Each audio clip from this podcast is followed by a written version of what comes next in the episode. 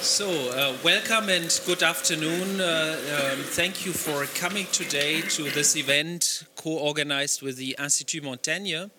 It's my pleasure to uh, welcome, in particular, Nicolas Bauquet, who's the research director um, at the Institut Montaigne um, and to welcome the authors of a study that the Institut Montaigne, together with Terra Nova, just published, which is called Saving the Right to Asylum. So I think the plan of today is that we will first hear a presentation um, of um, the uh, study by the two authors or principal authors, followed uh, by a discussion um, where um, uh, Karen um, uh, Mets uh, from Save the Children International will give comments to the authors. We had one more discussant from the European Commission who unfortunately called me yesterday um, because he was sick. Um, so, uh, so I apologize that we don't have the EU uh, institutions represented, but I'm sure that you in the audience will um, add questions, remarks, um, uh, so that. Um, uh, this will be a rich and lively debate today. So thank you again for coming and um, uh, a very warm, warm, welcome again to Institut Montaigne. And Nicolas, let me give the floor to you. Thank you, Guntram. Uh, hello to all of you. I'm Nicolas Bauquet from Institut Montaigne. We are very happy to be here in Brussels. That's our first event um, to to be part of the of the debate uh, here in in Brussels.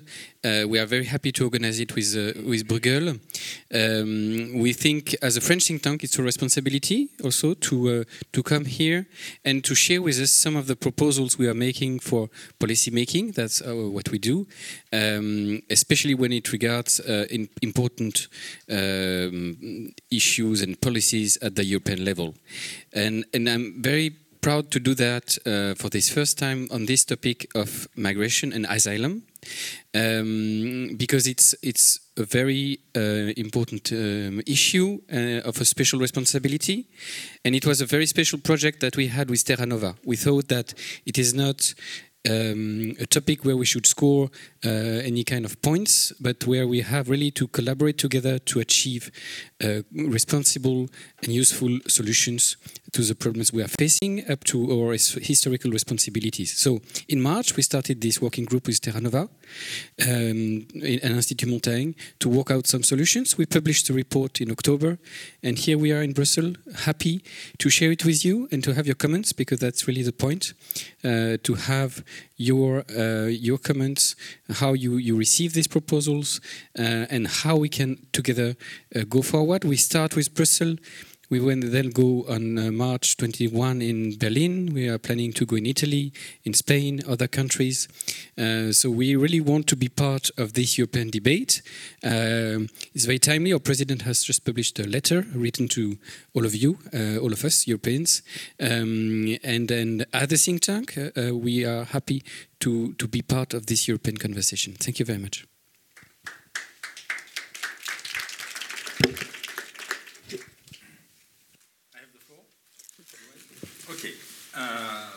Good afternoon. Yes, it's afternoon.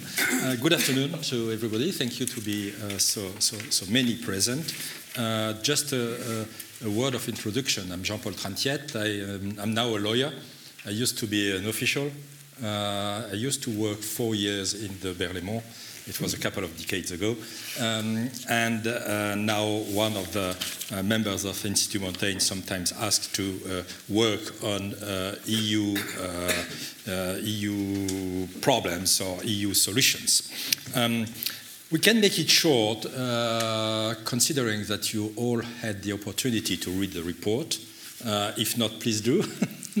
um, just a, a, a remark. Uh, usually there is a, a, summary of proposals of Institut Montaigne that is joined with the, with the document. It seems to uh, be missing uh, right now, but uh, it, it's uh, very easy to have it from the Institut Montaigne website. Um, to make it short and to, and to we will uh, share the, the, the, presentation with Marc Olivier.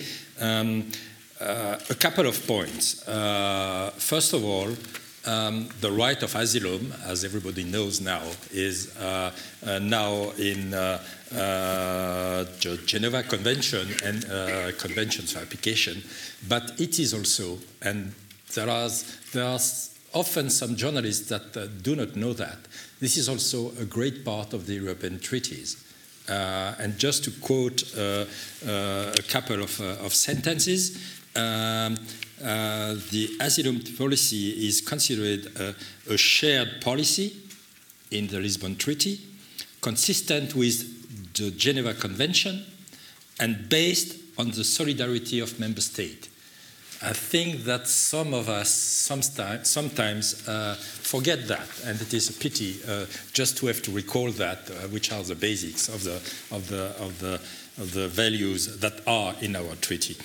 Um, now, coming to uh, the main proposal of uh, this report, uh, um, I think that the first one will be was to uh, request uh, to transform national authorities in charge of asylum policy in independent administrative authorities.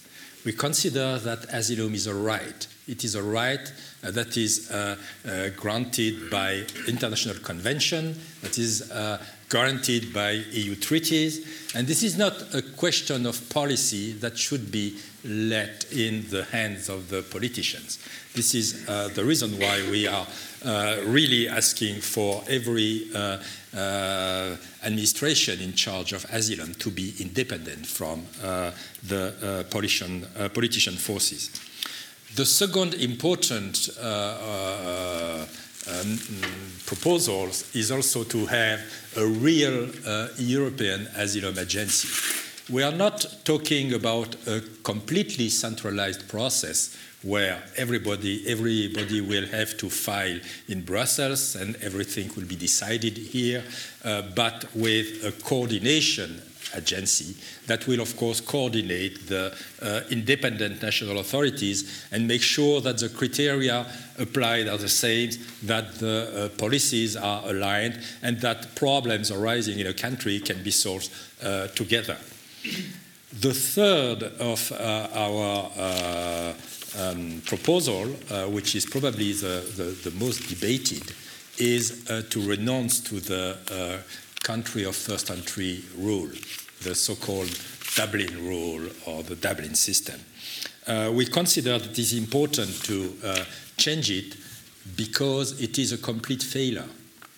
Uh, you know that uh, some of you know, uh, have learned, or some of you have experienced, that when we put this rule uh, into force, it was just to ensure that countries situated at the external frontiers of borders of, of, the EU should strengthen their control but it is a failure. We have to admit that. Uh, according to specialists, uh, the number of registration in Italy is in Italy is about uh, 60 to 65 percent. Uh, the number of uh, registration in Greece is probably less, and then this uh, effort to strengthen the external border was a failure. More important for us, um, this system was supposed to uh, forbid uh, multiple, uh, multiple requests uh, of asylum to different countries. But it didn't work. You know, multiple requests are still possible. The only condition is that you have to wait uh, between about uh, 18 months uh, without being controlled by any administration or any police force, and then you are uh, entitled to apply to another country, which is uh, completely a nonsense. And the third uh, reason why, the third important reason why we consider this rule uh, should be changed is because it is a kind of encouragement to clandestinity. Uh, because, of course, there are uh, a lot of uh, illegal migrants that are trying to apply through an application for asylum and then that try to stay just under the radars to stay and, and to go from a country to another. So, at the end of the day, we don't see any sensible reason to uh, keep this system. And then uh, we consider that uh, the first point should be to allow uh, asylum seeker to express uh, um, a wish, uh, considering the country will, where they will be uh, received, and then to have this European asylum making, of course, a kind of perequation and a kind of a system based on EU member states' solidarity. That's for the first part of the proposal, and if you allow me, I will give the floor to uh, Marc Olivier to uh, comment on the others. Yes, uh, thank you, Jean Paul. Thank you very much. I was not directly involved in the group uh, working on this field, but uh, as a um, uh, director of studies of Terra Nova, I'm happy to discuss this matter with you. So I will just develop four points. The first one is the readmission agreements. Uh, the second one uh, deals with uh, countries of transit. The third one is to uh, facilitate integration. And the last point, which is quite important, is our proposal to create European receiving and proceeding, uh, processing centers um, in um, the countries on the border of the Mediterranean Sea. Uh, so the first point is that if we have uh, as Jean-Paul said, um, European procedures uh, with this new agency. Um, we, we, should have also European procedures uh, for the removal of rejected applicants. Um, so we should give to the Union um, the task of negotiating um, readmission agreements with countries of origins. Uh, which is heading to a new uh, EU migration diplomacy uh, on which we will try to work in a next common working group. Uh, the second part, uh, the second point is that we should also have a, a policy towards uh, transit countries where the situation of migrants is very uh, harsh, uh, to say the least. Um, and so, to ensure that they receive migrants in a way that respects human di dignity, which is definitely not the case uh, in many countries today, although, and especially in countries with which we have agreements. so, respect human dignity. This means provide them training and orientation programs, uh, aid for their return, um, and make asylum seekers' path to Europe safer uh, with the, uh, in work together with the UNHCR. Uh, um, but in no circumstances uh, should these countries of transit be tasked with handling asylum applications on behalf of member states. This is our duty to, uh, to process with uh, the request. so we do not recommend, of course, any outsourcing or externalization of our duty of international protection. And in no way uh, should the EU financially support countries that receive migrants in conditions that are not respectful of their human dignity. Uh, the third point is that we should have programs uh, to facilitate integration of uh, asylum seekers um, give them additional civil and social rights uh, like uh, access to the labor market in a shorter period of time. In France, for example, they have to wait quite long, whereas in Germany it's quite uh, shorter. And uh, of course, the, the main goal is to facilitate their integration and to welcome them well.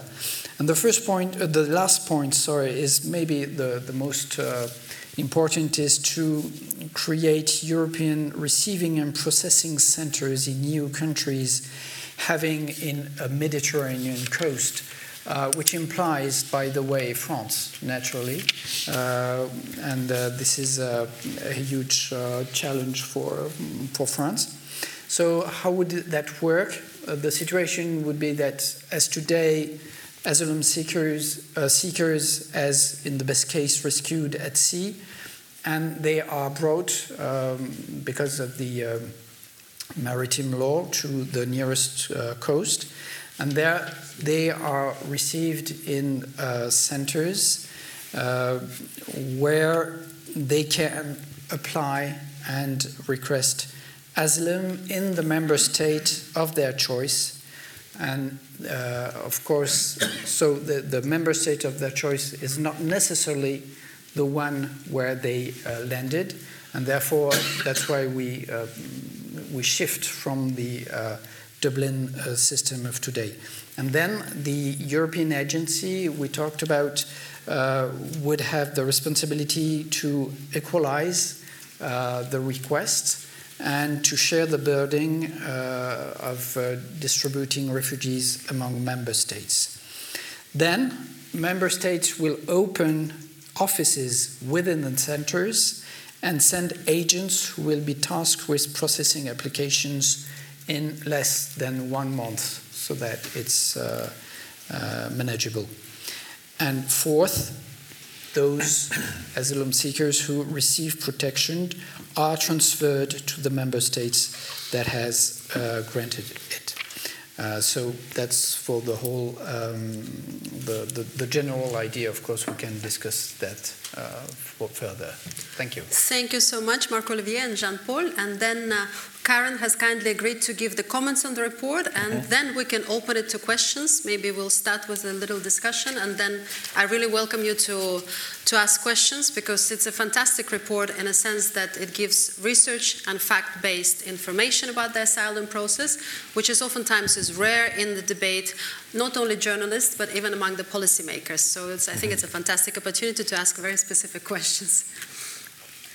Okay, uh, thanks a lot. Uh, I'm Karen. I work for Save the Children, so I'm a bit of an outlier here. Uh, uh as I work for civil society, um, we've been a key responder also in the so-called is this working okay? okay yeah. yes. In the so called refugee crisis.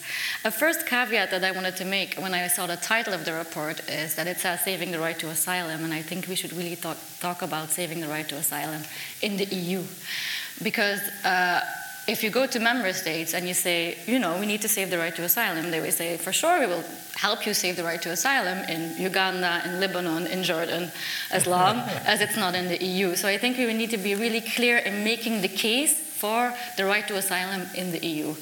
Um, then, as a responder, I can tell you a little bit of our experience on the ground because we used to operate a search and rescue ship, which a few years ago, if I may remind you, was really welcomed, and we did that at the initiative of the Italian Coast Guard, of course.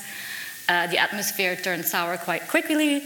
Now there's almost no NGOs operating search and rescue operations in the Mediterranean. And I was just talking to my Italian colleague the other day, and she said, Well, nobody is arriving. Where are they? Certainly not applying for asylum in the EU. Um, another case where we've seen really an active policy to limit access to asylum was, of course, in Greece.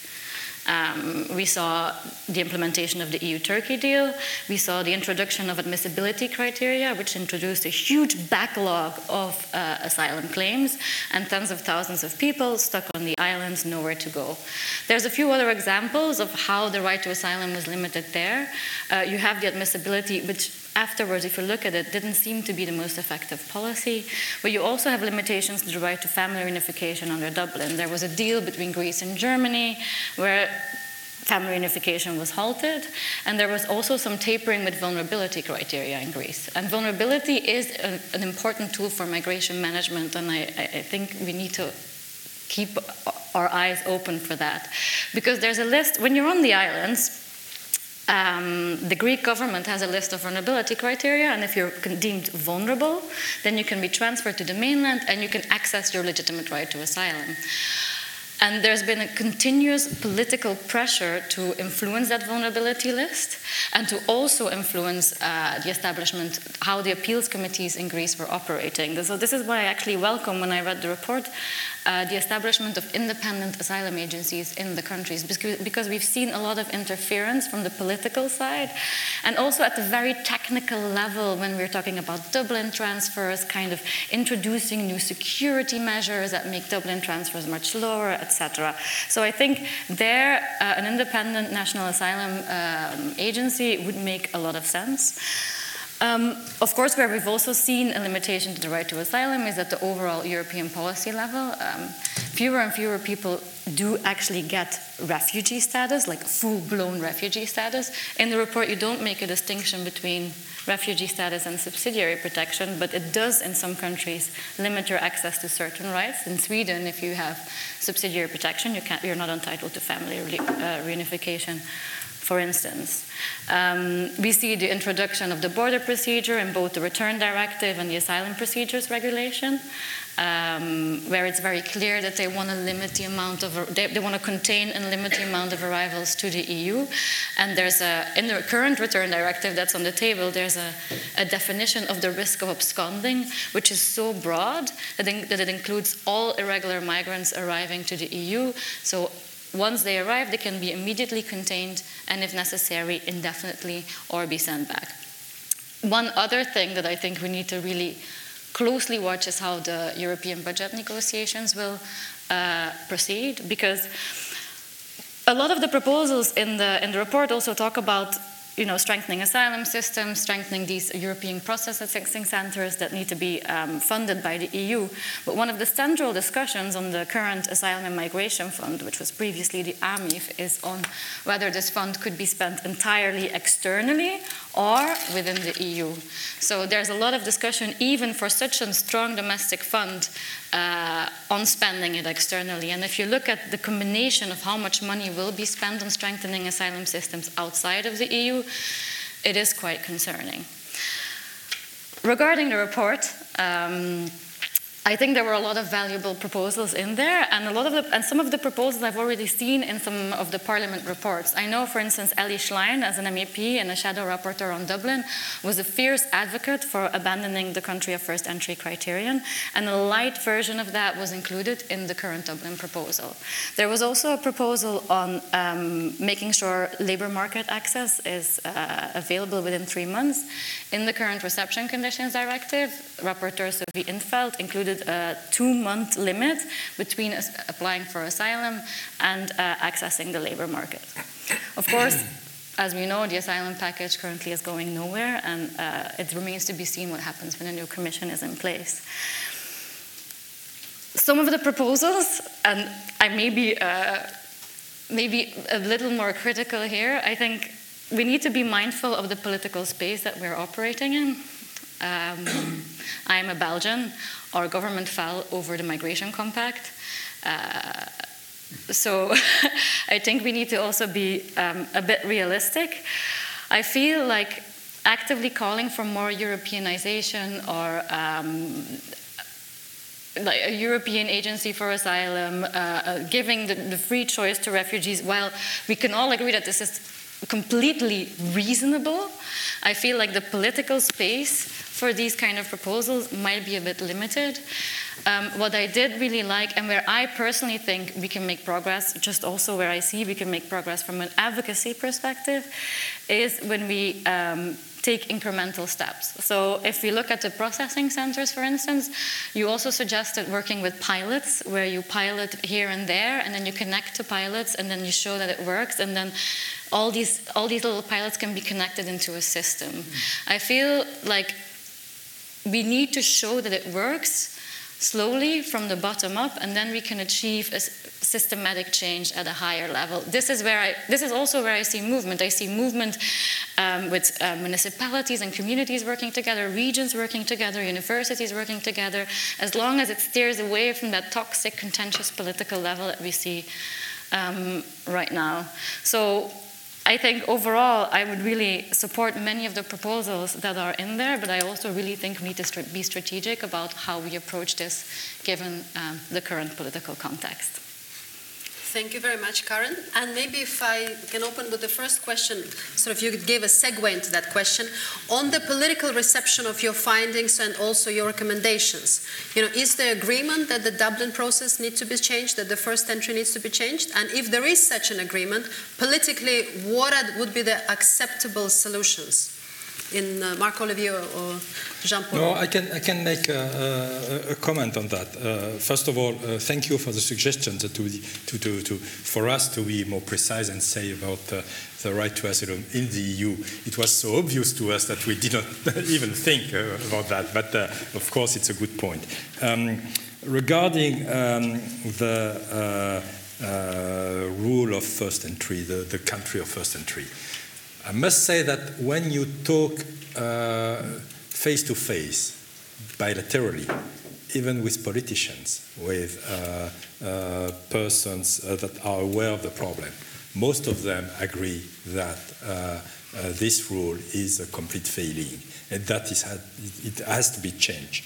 But when we come to, uh, I would say, official circles, and even when we discuss with the services of the Commission, they told us ah, it's too early to propose something like that. Uh, we know that it was not functioning.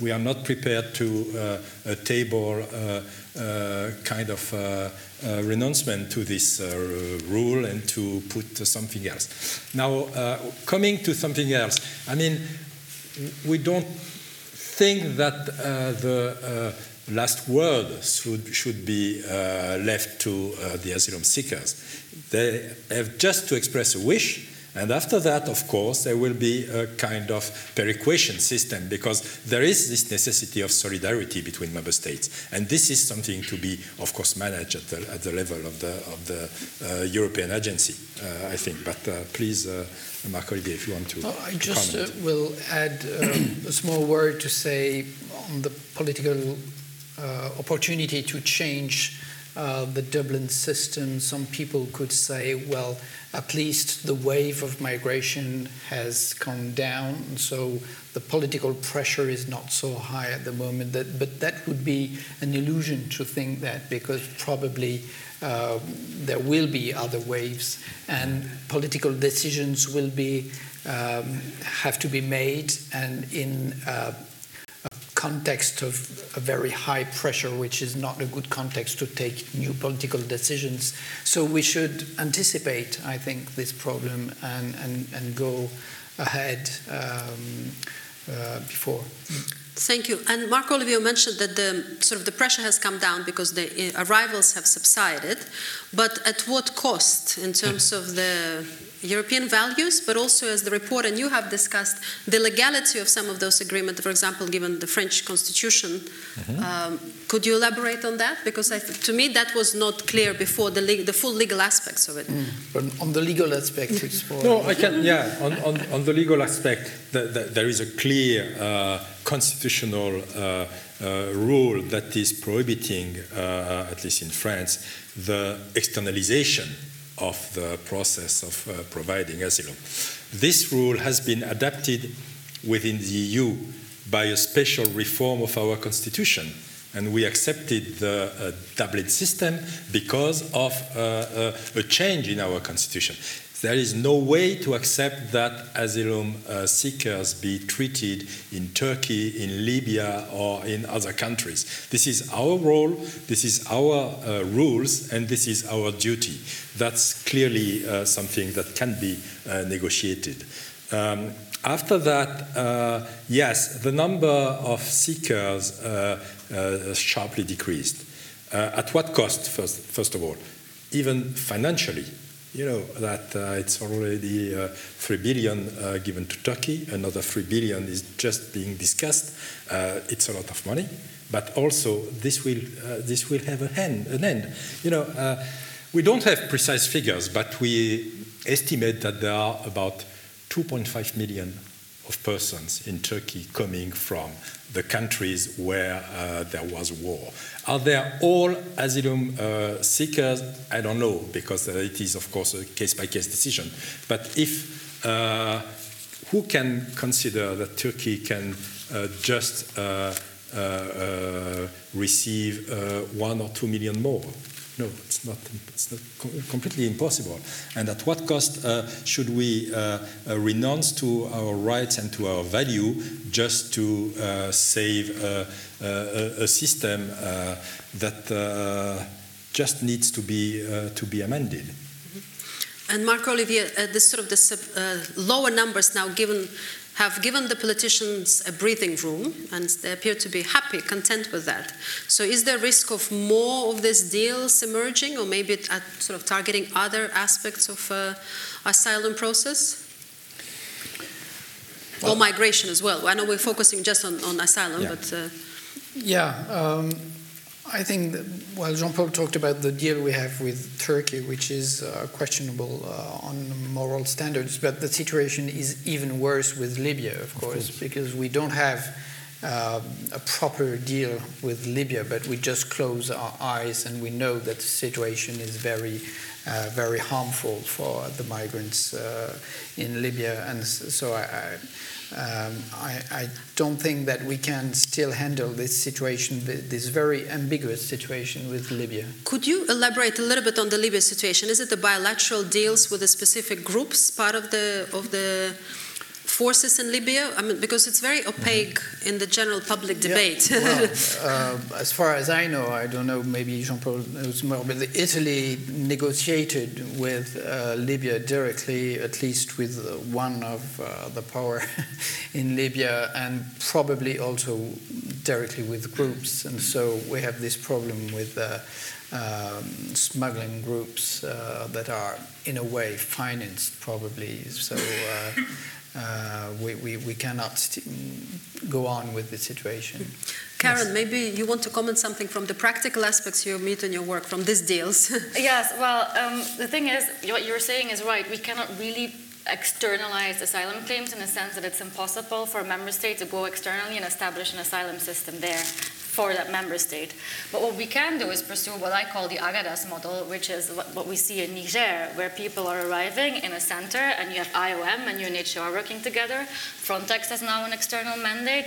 EASO's mandate is going to be ex- expanded externally, where they kind of say, okay, these people need to send, be sent back to their countries of origin, and these people can apply for resettlement, and then we can see where these pledges lead to.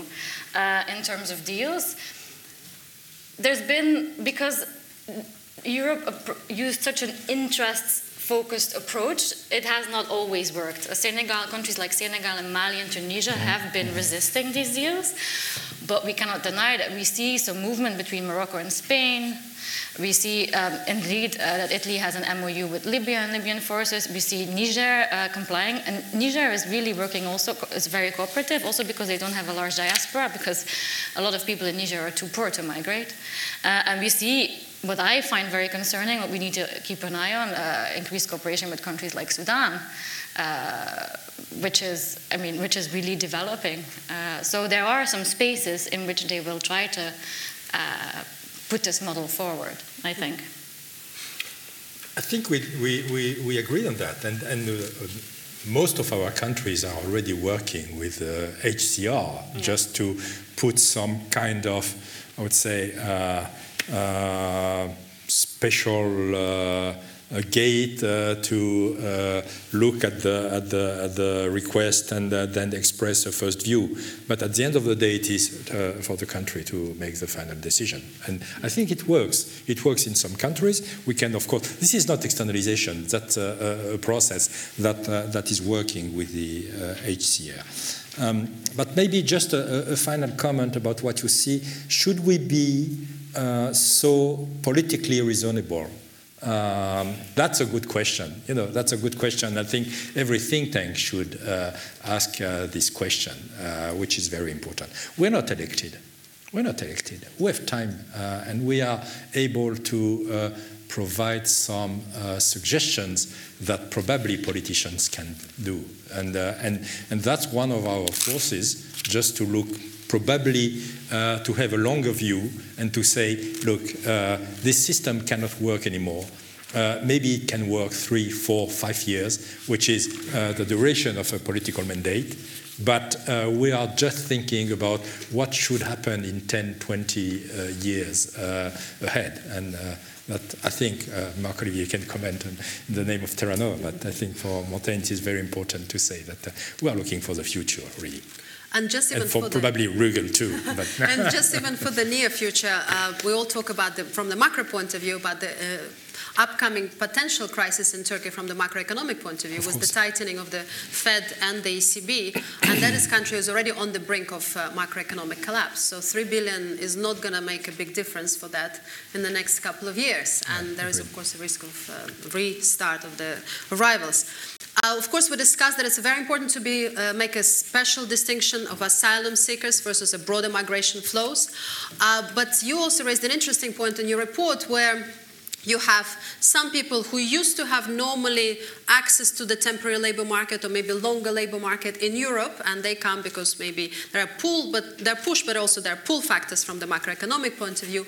Those uh, permits have dropped significantly, and you're saying that some of those people are opportunistically using the asylum process.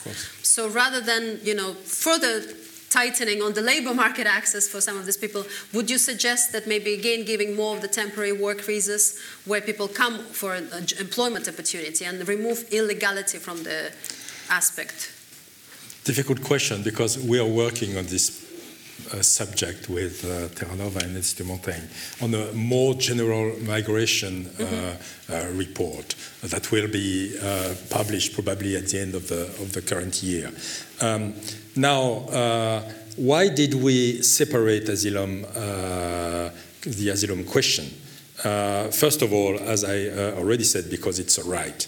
It should be uh, regulated by the rule of law, but not by a politician's choice. But you're right in saying that uh, one of the reasons why there are so many asylum seekers and so many uh, uh, applications rejected is because uh, we tried to close the door in many, many countries, and we try to uh, put an end to a kind of migration, labor migration, family migration, etc. That is uh, now uh, in many, many countries, almost all of uh, our countries, prohibited. And now, of course, uh, what are doing the uh, candidates for uh, kind of legal migration. Of course, they are applying through uh, the uh, asylum uh, gate just because it uh, provides them with uh, three to nine months uh, right to stay, and then uh, they can just try to escape from any control or try to adapt, integrate. You know, it's a, it's a, it's really a practical problem. That's the reason why we think that uh, the, the, our next step will be to think about uh, migration policy. But one of our motto, of course, will be this should be a EU migration policy, not a policy where every country is doing uh, what uh, it wants uh, within its borders, which is uh, uh, a policy for the past, not for the future. And maybe I'll allow myself one last question to the panelists, and then we'll open to the floor. Um, on the specific issue of the Mediterranean region, you know, uh, originally maybe the first point of entry was in, to incentivize them to control their borders better. Um, is that true in, in, in, your view? And also, how the what is the role of Frontex uh, now? How that has changed? Uh, if you could comment on that, do we need a special deal for Mediterranean? And how is this trade-off? You know, first point of entry versus border control. How is that has evolved? If uh, whoever wants to start first. yes, the European strategy was to uh, say that to put pressure on countries on the Mediterranean border, especially Greece and Italy, to uh, push them to control their borders better. Um, and when you discuss with officials, at least in France, they always say if we lower the pressure, they won't control their borders well, and they're not doing enough, at least today. So. Uh, we, we, we should really keep this uh, direction. But that was quite unfair, in fact, because uh, especially with, with Italy and Greece, because they, the, the situation was really uh, um, unpredictable and completely new. And so, and at that time, we didn't help them properly to face the new situation. And so uh, they, they have good reasons to uh, protest and say that they didn't um, receive the support they were expecting from uh, the European solidarity. Um, so it's the, the whole uh, situation gets back to the, the first point is that it doesn't work uh, today, mm-hmm. the Dublin system. So, uh, but what we wanted to do is to propose a system that doesn't imply uh, um, sovereignty transfer. The, each country uh, stays with its own sovereign um, uh, entitlements to, especially, of course, the borders and also the duty of international protection, which is not transferred to the European level but stays in each country. Yeah. And how does that work exactly? Frontex, you know, the responsibility of Frontex versus the nas- national responsibilities. Frontex is, is supposed to be here for, to help the mm-hmm. national uh, authorities and the national for- uh, forces. Um, I don't have the exact figure in mind, but I think that uh, Frontex agents are less than 500. Uh, so uh, uh, they have to rely to uh, the country forces, to the border police uh, of, the, of the national border police and national border forces, and just to cooperate. But what, without renouncing to sovereignty, what we have to to go is uh, in the direction of a kind of sharing of sovereignty that is discussing of what should what rules should we apply how can we apply them? What migration policy should we put in place? And after that, it should be, of course, managed by the national authority, but taking into account uh, the uh, common objectives. Otherwise, otherwise, it will not work. And in this, in such a system, I think that uh, reinforced Frontex would be very helpful. I mean, reinforce uh, up to 10,000 people, uh, probably, just to, to provide a real help in these countries where, of course, it is much more difficult to control the borders than it will, be, it will be the case in Luxembourg. Uh, we mm-hmm. just should be aware of that. Mm-hmm. Uh, yes, well, I think that we do need to recognize that the borders of Spain and Greece and Italy are our borders, that there, exactly. that there are joint common borders. And I do see a role for Frontex there, but I also want to have a bit of a reality check here because, as you said, Frontex doesn't have a lot of staff. And um, while member states keep shouting that they need to protect our borders, we need to better protect our borders, but there is no border staff. Like, where are they going to get this border staff?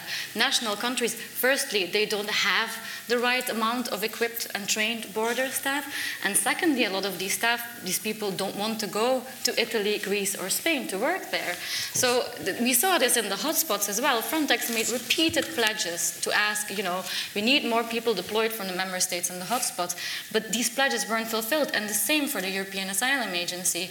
So while I see in theory also from member states a commitment, you know, in exchange for Italy, Greece, and Spain managing their borders better, that they would finance that, that they would commit staff to that. I am still waiting to see how this will play out because, I mean, it's very shiny to say 10,000 new staff, but we will really have to see how this will work in, in reality. And as far as the Mediterranean system is, is, is concerned, I also think it's double because you, you, we want a solution now because the problem is there now. And we see that the Dublin negotiations are in a deadlock. So I do think that, like I said, incremental steps could be good, establishing pilot centers, trying to see how it works with a few countries relocating, etc. But we need to make sure that we keep our eyes also on uh, a more structural reform of the system and that, and that, that we don't forget that that is also needed. Mm-hmm. Uh, yeah. Thank you. So, yes, I would like to open the floor to questions. Please do raise a hand. And we can spend here the rest of the afternoon, I think, on this topic. Hopefully, we'll solve it.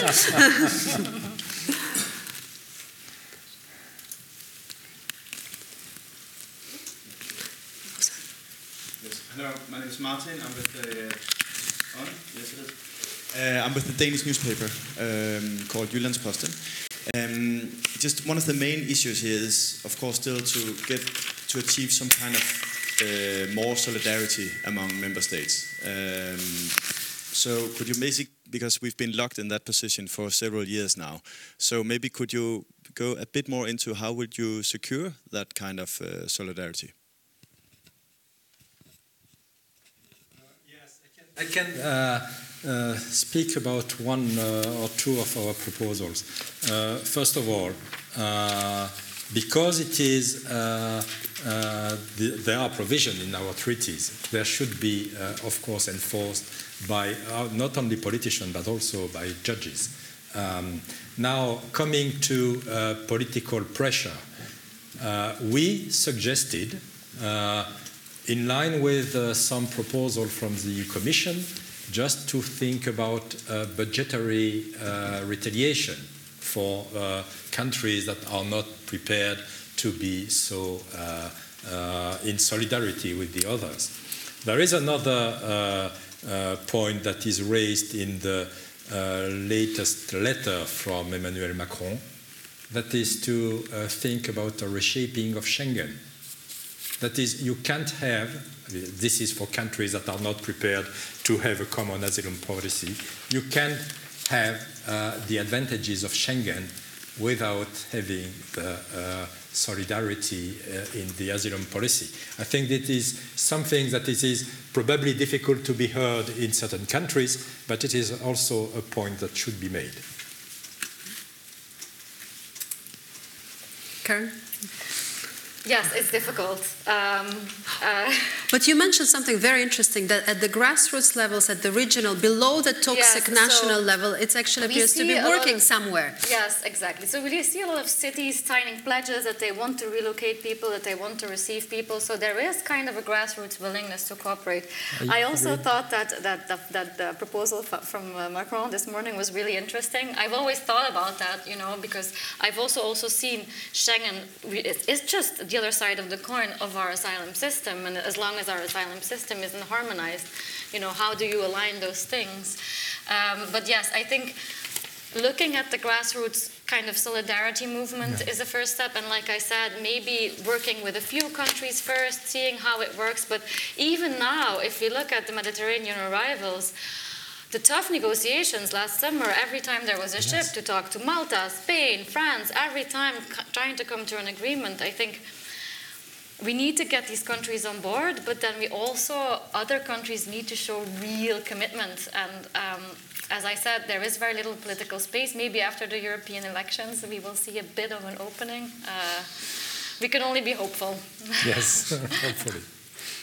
I'm just attempted to ask the question given the national elections that happened in Europe, you're still hopeful for the after European elections? I don't know. Good question.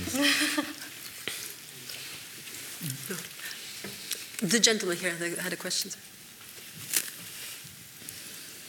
Nico Keppich from DEFCO, talking on my own behalf. Um, let's face it, on, uh, in the end, it's always about budget, about available resources, about political making choices. And, and there, we as DEFCO, we try to do development cooperation and try to find a, a solution for the roots causes, for, a, for a migra migration and people seeking asylum. Um, where do you think the balance should be? Should there be kind of a, a shift towards more uh, making camps to, to, to accept uh, refugees in a good way? Or should we more focus on, on development cooperation and get that solidarity from member states and the population to helping people in order that they don't need to flee? Uh, mm-hmm. Or maybe it also raises the broad issue of Syria, the European policy towards Syria. Uh, I'm not sure we. I, I, would. I completely agree with your idea of uh, we should uh, uh enforce more uh, development cooperation, but that deals with uh, migrations on the whole. We focused in here with asylum seekers, which flee their countries because of the war or because of personal persecution. And naturally, and the highest figures concern Syria. And uh, it's not uh, mainly uh, in Syria, it's really a, a, question of political situation and uh, uh, uh, of the uprising of civil society and so on. The, you know the story. So it's not directly linked to uh, an economic problem of uh, underdevelopment. Um, and of course, we can discuss the situation of North Sudan or Southern Sudan, where it's really very poor countries. Uh, but we are still very. Um, um, we, we, we, also wanted to uh, defend asylum as a personal right. So there's. Uh, um, you, you, understand in what sense I don't fully agree with uh, your, your, your point. Um, can I make a point yeah.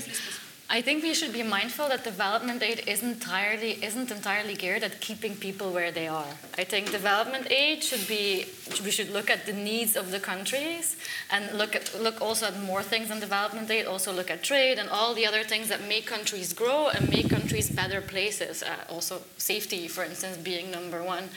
Um, and I think there are also coming, different budgets for different things. You have an, a budget for humanitarian and first displacement, sort of. I know that it's all getting a bit blurred right now, and I'm following the NDICI negotiations as well a little bit. But I think what we do need to we need to protect our development funds as well a little bit from the whole migration narrative. There's already a 10% benchmark uh, proposed in the NDICI, mm-hmm. which border management is also ODA-able to be very technical. So we can we need to really track what is going on there. Um, so while I, I, just feel like it should be an and-and story. We can focus on root causes, and I mean, we, we made a report on why children stay in high migrating communities, not migrating to the EU, but just migrating in general. And the solution to that is, is development oriented. It's having more than one meal a day, a day, or being able to complete your secondary education.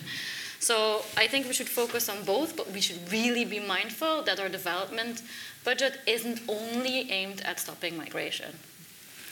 Yes, I, I fully agree with that. And uh, um, I don't want to preempt what will be in the, in the, the next report, but uh, uh, um, Marc Olivier already uh, spoke about uh, migration uh, diplomacy, which is something we are calling for because it is clear necessity for the EU to have this kind of integrated policy, integrated uh, um, uh, diplomacy uh, that will uh, work with different tools, and the uh, development uh, aid for development is one of them.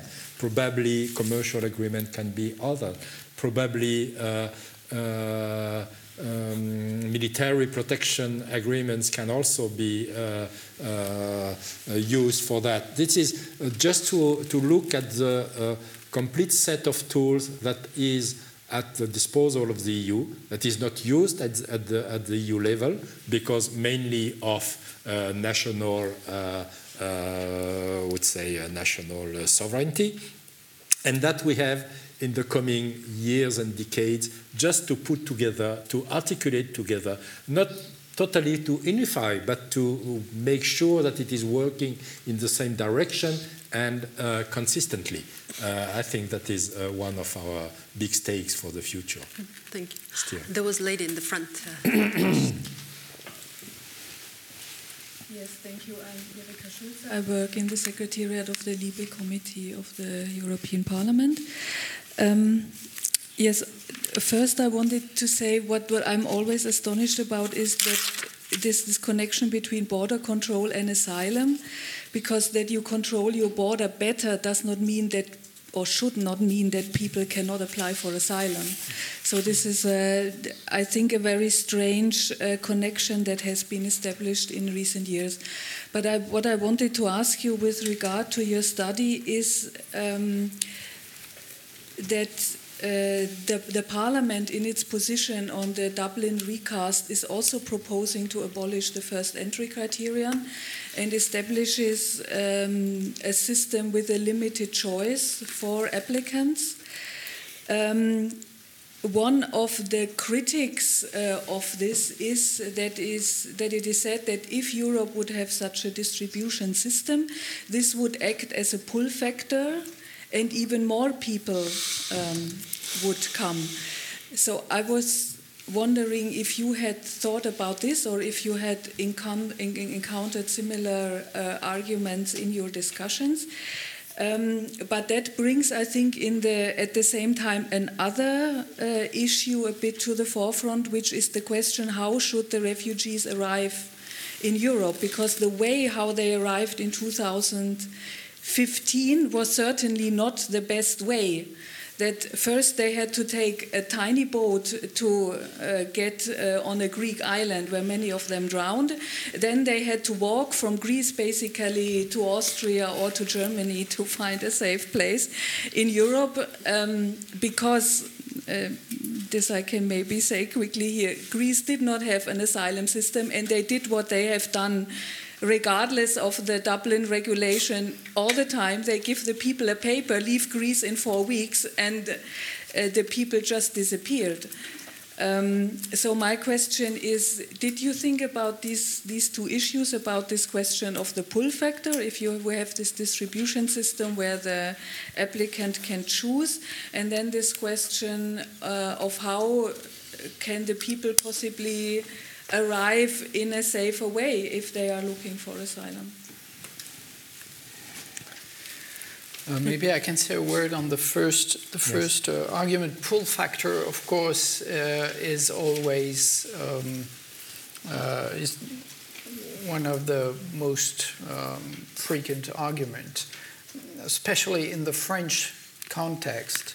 Uh, the Ministry of Interior is permanently uh, bringing up this argument, pull factor, um, which is not convincing at all, I think, because we're talking again about asylum seekers which are entitled to have a personal review of their situation.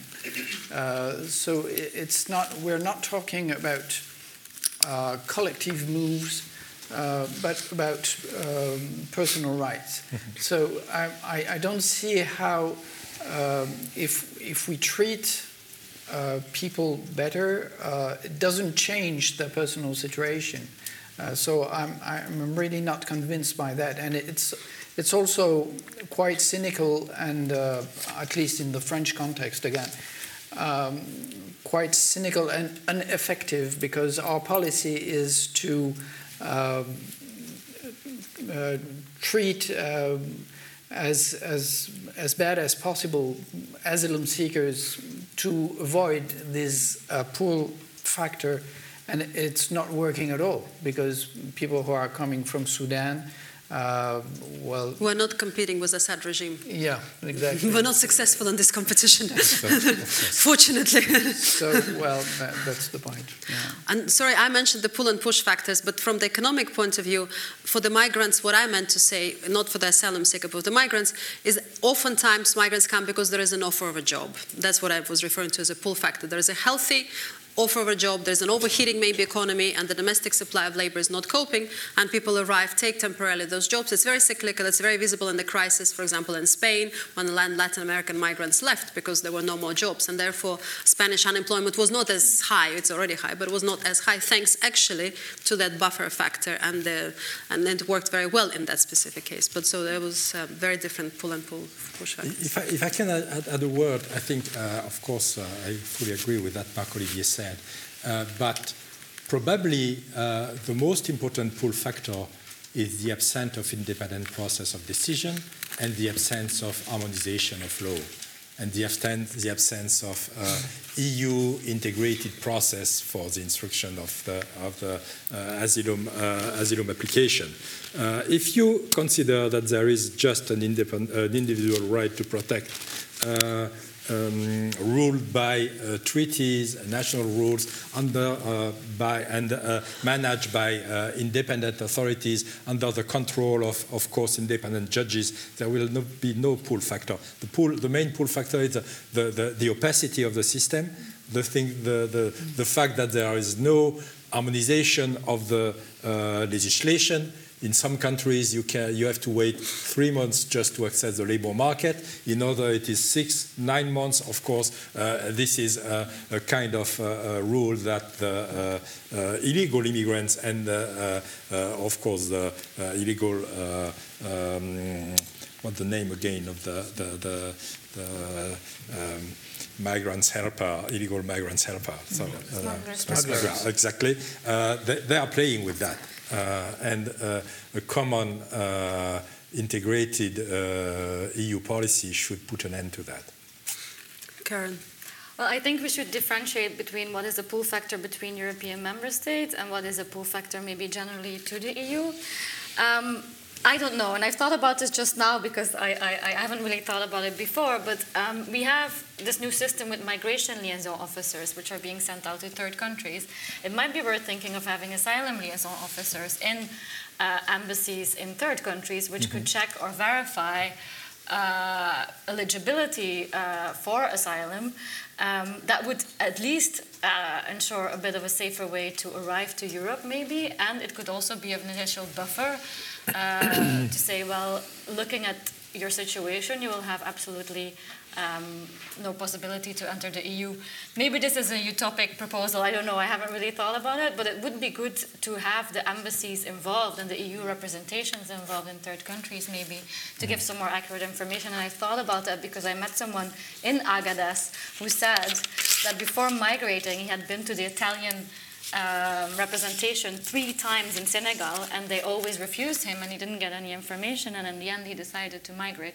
So there might be a role there for them. Mm-hmm.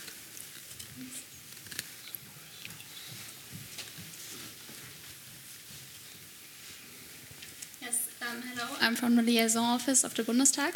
Um, talking about the uh, pull factors between the member states, I think this should also be seen in context with the principle of solidarity and equal sharing of resp responsibilities. Because since we have these pull factors, if the asylum seekers can decide themselves in which country they want to apply, there is this unequal share. And how do you want to tackle that as long there is, as there is no harmonization? Thank you. Mm -hmm. Well, that's precisely one of our proposal. Uh, maybe you will complete if I'm not uh, completely correct, but the idea is that uh, there should be some kind of harmonization and uh, equilibrium between the, the, countries, and that would be specifically one role of this European agency, uh, which will look closely at the uh, situation in each countries, the applications, and redistribute mm-hmm. among the countries when there, there's obviously uh, excess in, in a place and uh, uh some places um, in other countries. So that, that's the role of the agency. But then each country has to uh, process with the application. Mm-hmm. We had a, a, a working lunch, lunch with uh, the uh, German ambassador in Paris. Uh, he explained us, uh, or tried to explain us, uh, about part of the German system. That is, asylum seekers that are to some extent assigned to a land. They have the right to go in another one, but without any help. Uh, and this is a system that can be uh, efficient. You know, uh, if you want to go to France or to Italy, of course, uh, we will see through the asylum uh, authority if it is uh, correct in terms of solidarity. At the end of the process, you will be assigned to a given country. You can accept that or refuse that. But if you receive that, don't ask for any um, subvention, any, any uh, help uh, in any kind. That's what we have been explained about the German system. I'm, I'm not a specialist in that, but uh, also I think it could be something uh, efficient at the EU level. Mm-hmm. And also, that, as you mentioned in the report, that might also help. The cost of integration might decrease, although it's less visible to a politician. If yes. the migrant seeker can choose a place where they might have better chances of integrating. In a case of redistribution, I think some of the, you know, Latvia has taken some migrants. Almost none of them stayed in Latvia. They, so they actually they're not so bad compared to others in terms of compliance, but uh, in the end of the day, nobody stayed because the environment domestically was so hostile that there was no they couldn't rent an apartment. Nobody would rent them an apartment. You know, they couldn't find any jobs, so the, the people picked up and left. And of course, what uh, uh, Marc-Olivier mentioned about the, the, the, the, minimum level of rights that is uh, granted to asylum seekers should be, of course, harmonized because uh, there is no way uh, out of that, of course. Maybe we'll take one last question uh, coming towards the end. Two, you, but two you at the same time. Thank you, Frederick is my name. I'm a student uh, here in Brussels. And I wanted to ask, uh, what is your suggestion with people who are refused, uh, who are not given asylum, and uh, because there's a problem in countries like in Germany, for example, where people just burn their passport or they injure themselves and then they can't be sent back to their countries. So if you really want, it's I mean you suffer, the conditions are bad, but if you really want, you can stay in Europe somehow even though you're refused. And so, what's your solution to that problem? Maybe we, we can Maybe take all yeah, together and yeah. just uh, make Thank a global yeah, response. Yes. Yes, um, thank you very much. My name is Lars-Erik Fjellström, and I work for the Swedish Permanent Representation, and I'm actually dealing with the, the whole asylum package except Dublin in the negotiations. I mean, it's an interesting report, I have to say. Uh, and, but I have to agree with the, the Save the Children that politically I don't really see any moving forward on most of the, the suggestions that you have because the problem is the same as we have right now. But I have a question about the, the harmonization that you're talking about. What's the price for harmonization? What would it be? Because the problem right now is in harmonization is that if we would harmonize in all EU member states, it would mean that probably half would have to diminish the rights of asylum seekers. So is that the price that we should pay, or should we? Because we could never reach the higher level if we want harmonization. It would have to be a lower level, and I mean that's what we are fighting in. Uh, I mean, for the Swedes.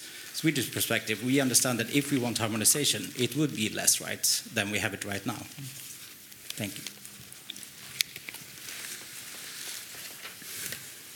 Is there a third question? No? No. Um, first of all, um, just to be uh, straightforward, if we don't make any differentiation between a person that have asylum granted and person that have their application rejected, we can't save the asylum right. That's a point that uh, I think everybody will agree with. Now, uh, this don't uh, mean that uh, this doesn't mean that uh, we should not respect, comply with uh, human dignity and good treatment of the people. But as Marc Olivier say, said, and he will probably elaborate on that, uh, we need to have some kind of readmission agreement with uh, the origin countries where the EU should play a, a higher uh, level of involvement and then should play a, a, a most important uh, uh, role than leaving every single country dealing with the country of origin, which with some countries is, is, is, really difficult. Just think about the relation between France and Algeria, for example. I think it's much better to have the EU taking that in, uh, in charge than leaving uh, France uh, negotiate bilaterally with Algeria. now, coming to uh, so uh, uh, to, to, to, to, to be clear on the response of course if some uh, asylum seeker has his application its application rejected and has no right uh, on the labor uh, legal migration or the family legal migration to stay it should be just sent back to the country of origin. Yes that's unfortunately the, the, the, the system. Um, now regarding the political, uh, I would say, reasonability of our proposal. Uh, one of our proposals is, say, is to say that probably it, it is not time to expect uh, an agreement uh, with uh, uh, 27 countries. But maybe it's time to think to an agreement between a set of countries among which probably the Mediterranean countries, probably Germany, of course, maybe uh, also uh, the Benelux, if they are uh, happy to, to share that, and to say, okay, we are in this type of uh, uh, closed circle, we renounce to the uh, Dublin system, and we are putting in place between us a different system, just to show that it may work. Uh, that's an idea, of course, but we agree that uh, we don't see a, a way to have uh, an adoption of uh, uh, a completely different system in the coming months, of course.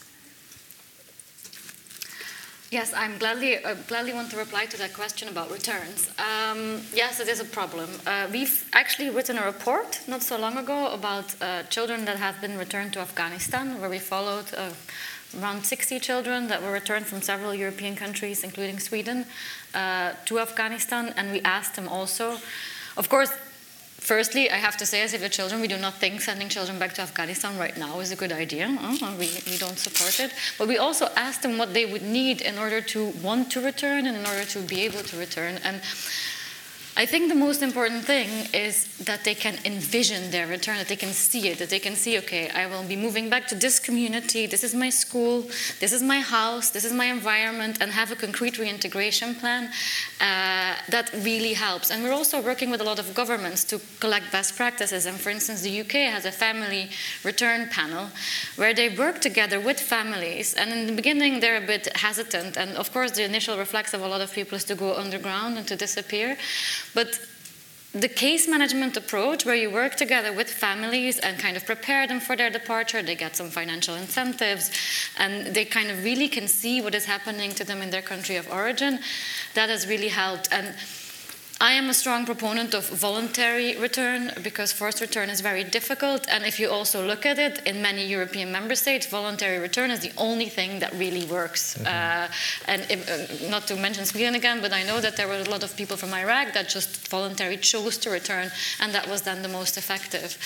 So I think if you want to um, make sure that people that cannot have a right to stay here, uh, and that they return effectively, that could be one step. But of course, we shouldn't forget that, and that's also a point that you raised, one of the most important obstacles to return is third country cooperation.